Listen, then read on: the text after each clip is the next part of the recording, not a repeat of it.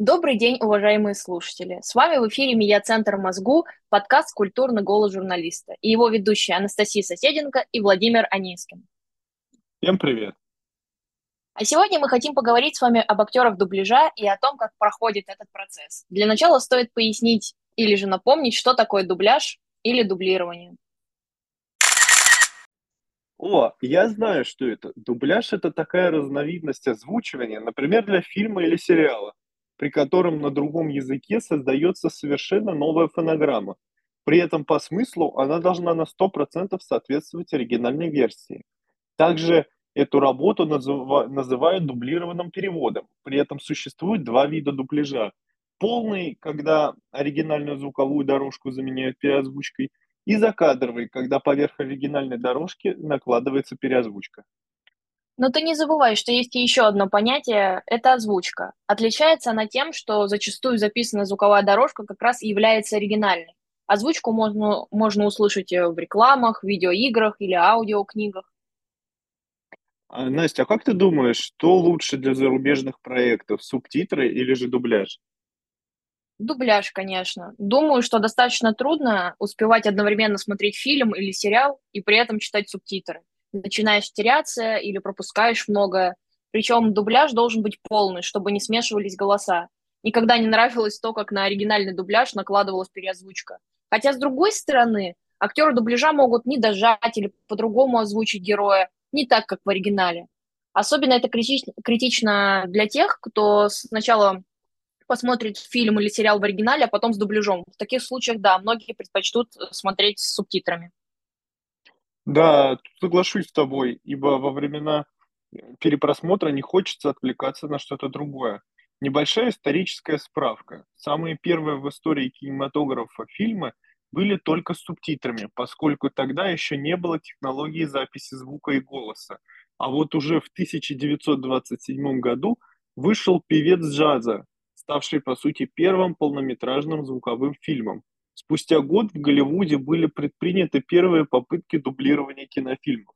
В СССР же первые попытки дубляжа состоялись в 1933 году, когда переозвучивали фильм «Человек-невидимка». Ты еще забыл упомянуть, что дубляж этой киноленты записывался в научно-исследовательском кинофотоинституте в Москве. Работала целая группа талантливых советских кинематографистов во главе с режиссером Марком Донским. Работа тогда заняла около года, а впервые советские зрители смогли увидеть этот фильм лишь в 1935 году. Так советское кино началась эпоха дубляжа. Впрочем, Великая Отечественная война внесла некоторые коррективы. До 1950-х годов дублированные фильмы были особой редкостью.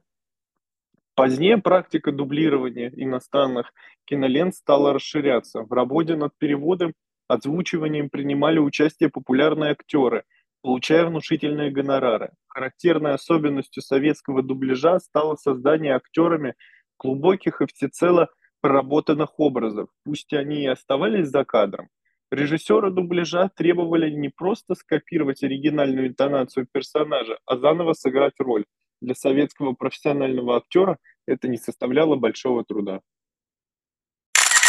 Кстати, об этом. Вова, как ты думаешь, каким должен быть профессиональный актер дубляжа? Ну смотри, во-первых, нужно четко поставленный голос, чтобы он был приятен на слух. Ну и, как мне кажется, этого добиться очень трудно. Над этим нужно долго и упорно работать. Конечно, у человека может быть хороший тон голоса с юных лет, но все равно над этим нужно обязательно работать. Над ударениями, интонацией или произношением. А во-вторых, актер дубляжа должен ответственно подходить к своей деятельности, не учитывая тот факт, что ему заплатят за его труд. И очень важно понимать, что ты должен озвучивать персонажа, если не лучше, то на том же уровне, что и в оригинале. Ну смотри, я считаю иначе. С плохо поставленным голосом на роль актера дубляжа не возьмут. Это и так понятно. Да и ответственность необходима в любой работе, не только в переозвучивании.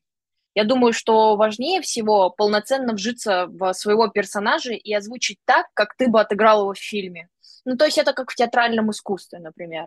Ты должен не только знать текст, там, уметь правильно его прочитать, но и отыграть его, вжиться в роль своего героя. Одно дело, когда ты просто читаешь подготовленную речь с интонацией, да, а другое, когда ты применяешь на себя маску и буквально переносишься в шкуру озвученного персонажа. Ну а как же те же актеры дубляжа, которые озвучивают сразу несколько героев, а порой озвучивают самостоятельно? Например, Андрей Гаврилов или же Леонид Володарский. Ну, это гораздо тяжелее, поскольку нужно отыграть сразу несколько ролей. Но Витя Гаврилов и Володарский озвучивали каждого героя в проекте одинаково, с одной и той же интонацией и тембром голоса. Такое было популярно в 90-х годах. Фильмы выходили тогда на кассетах. По большей части это авторские проекты, созданные в кустарных условиях. Сейчас такое тоже встречается, но очень редко. Наверное, сложность одноголосого дубляжа заключается еще и в том, что актер должен синхронно и быстро переводить и озвучивать, и чаще всего прямо во время просмотра. А иногда времени на подготовку может вовсе и не быть. Действовать надо быстро, четко и слаженно. А говоря о монотонности, актеры одноголосого дубляжа 90-х не были профессионалами. Они были любителями-переводчиками, которые в условиях железного занавеса, когда многие кинокартины не выпускались в отечественном прокате, своими силами переозвучивали все, а затем отправляли на официальный выпуск на кассеты. Ну, еще такой перевод назвали гнусавым, поскольку многие актеры дубляжа тогда надевали на нос прищепку по разным причинам. Например, одна из теорий, переводчики специально искажали и доводили до абсурда гнусавость в голосе, чтобы не быть узнанными, все-таки речь шла о пиратском переводе. Другая версия – это крайне низкое качество записи звука до неузнаваемости, искажающее голос переводчика. Гнусавый перевод стал даже отдельным культурным явлением, о котором многие любители кино с трепетом и отчасти с любовью вспоминают до сих пор. Мы вот уже упомянули про переводы. А как тебе кажется, нужно ли знание иностранных языков или хотя бы умение переводить для дубляжа зарубежных фильмов? Все языки знать невозможно, это факт. Можно знать отдельные фразы, интуитивно понимать, о чем идет речь в тексте, может даже на базовом уровне говорить на английском языке, так как большая часть фильмов его и содержит. Но для дубляжа, на мой взгляд, нужен профессиональный переводчик, который сможет подсказывать актерам, сохранять оригинальный посыл текста, соблюдать логику и переносить отдельные речевые конструкции из одного языка в другой. Но ведь же не всегда есть возможность заплатить переводчику, чтобы он принял участие в работе. Да и иногда трудно найти того человека, кто будет говорить на конкретном языке. В этом, наверное, и кроется главная проблема. Сам процесс дубляжа довольно сложный. Перевести фильм, подобрать подходящих актеров, найти студию и оборудование. А если еще и переводчика искать, то это может тянуться на долгое время. Мы обсудили уже много из истории и особенностей дубляжа. Предлагаю поговорить об известных российских актерах переозвучки современности. И вот мы снова с вами в эфире. Итак, закончили мы на разговоре о самых известных российских актерах дубляжа нашего времени. Настя, а кого ты из них знаешь? На ум сразу приходит Сергей Бурунов, который является и моим самым любимым актером. Насколько я помню, он принял участие в переозвучке свыше 300 фильмов, сериалов и мультфильмов. Ого, впечатляющая цифра. Именно он является официальным голосом Леонардо Ди Каприо, Адама Сэндлера и Джонни Деппа в России. То, как Сергей Бурунов озвучивает Ди Каприо, особенно в фильмах «Волк с Уолл-стрит» или «Джанго освобожденный», не передать словами. Харизма так и прет, голос идеально подходит персонажам, он живой, громкий, яркий. Ты не видишь Бурунова вживую, но по дубляжу слышишь, как он вживается в роли тех персонажей, которые исполнил Ди Каприо. Да и как актер в кадре он реально крут. Один полицейский из Рублевки чего стоит? А кого из известных зарубежных актеров Сергей Бурунов озвучивал в российском прокате? Дай-ка подумать. Марка Олберга в «Трансформерах», Джима Керри в «Тупой и еще тупее 2», Мэтта Дэймона в фильме «Охотники за сокровищами», Брэда Питта в «Советнике». Сергей Бурунов у многих ассоциируется именно с комедийным жанром, но в фильме «Фантастические твари» он так озвучил злодея, что мурашки идут по коже. Голос жуткий, спокойный и, можно так сказать, холоднокровный. Было очень необычно услышать голос Бурунова в таком амплуа. Еще из наших актеров озвучки знаю Владимира Антоника и Лину Иванову. Тоже очень талантливые люди. голос Владимира Антоника точно знаком вам. Все фильмы с участием Арнольда Шварценеггера, Жанны Рено, Сильвестра Сталлоне, Мэла Гибсона, Харрисона Форда, Лиама Нисона. Владимир Антоник всегда озвучивает так, что его голос врезается в память. Он звучит не просто убедительно, но и с какой-то стороны запугивающе. Говоря о Лине Ивановой, то она в основном работает над дубляжом анимационных проектов для детей. Однако в ее послужном списке есть и запись переозвучки для многих голливудских блокбастеров. Например, она является официальным голосом Эммы Уотсон и Эммы Робертс в России. Кроме того, Лину Иванову часто зовут и для озвучки популярных видеоигр с большим количеством игроков в онлайне. Нет, про Владимира Антоника я много знаю. А то, как он озвучивал агента Смита в «Матрице», до сих пор вызывает у меня искреннюю улыбку. Я люблю эту трилогию, и услышать в ней голос одного из самых опытных и крутых актеров дубляжа дорогого стоит. У него действительно завораживающий голос, который очень многим запомнился. А про Лину Иванову я не особо много слышал. Надо было ознакомиться с тем, как она дублировала в некоторых фильмах. Поэтому не могу прокомментировать. Вов, а кого ты знаешь тогда из известных актеров озвучки? Ну, когда мне задают этот вопрос, я без сомнения отвечаю сразу. Всеволод Кузнецов. Он очень известен в России и многими считается самым популярным актером и дубляжа, и озвучки. Если я начну перечислять, скольких актеров и героев озвучки фильмов он переозвучивал, то наш выпуск будет длиться часа 3, не меньше. Проще, наверное, сказать, кого он еще не успел озвучить. Могу с уверенностью сказать, что любой проект, где в дубляже принимает участие Всеволод Кузнецов, однозначно стоит увидеть своими глазами. А есть ли у тебя любимые роли, которые озвучил Кузнецов? Из кинематографа или видеоигр? А давай и из кино, и из игр.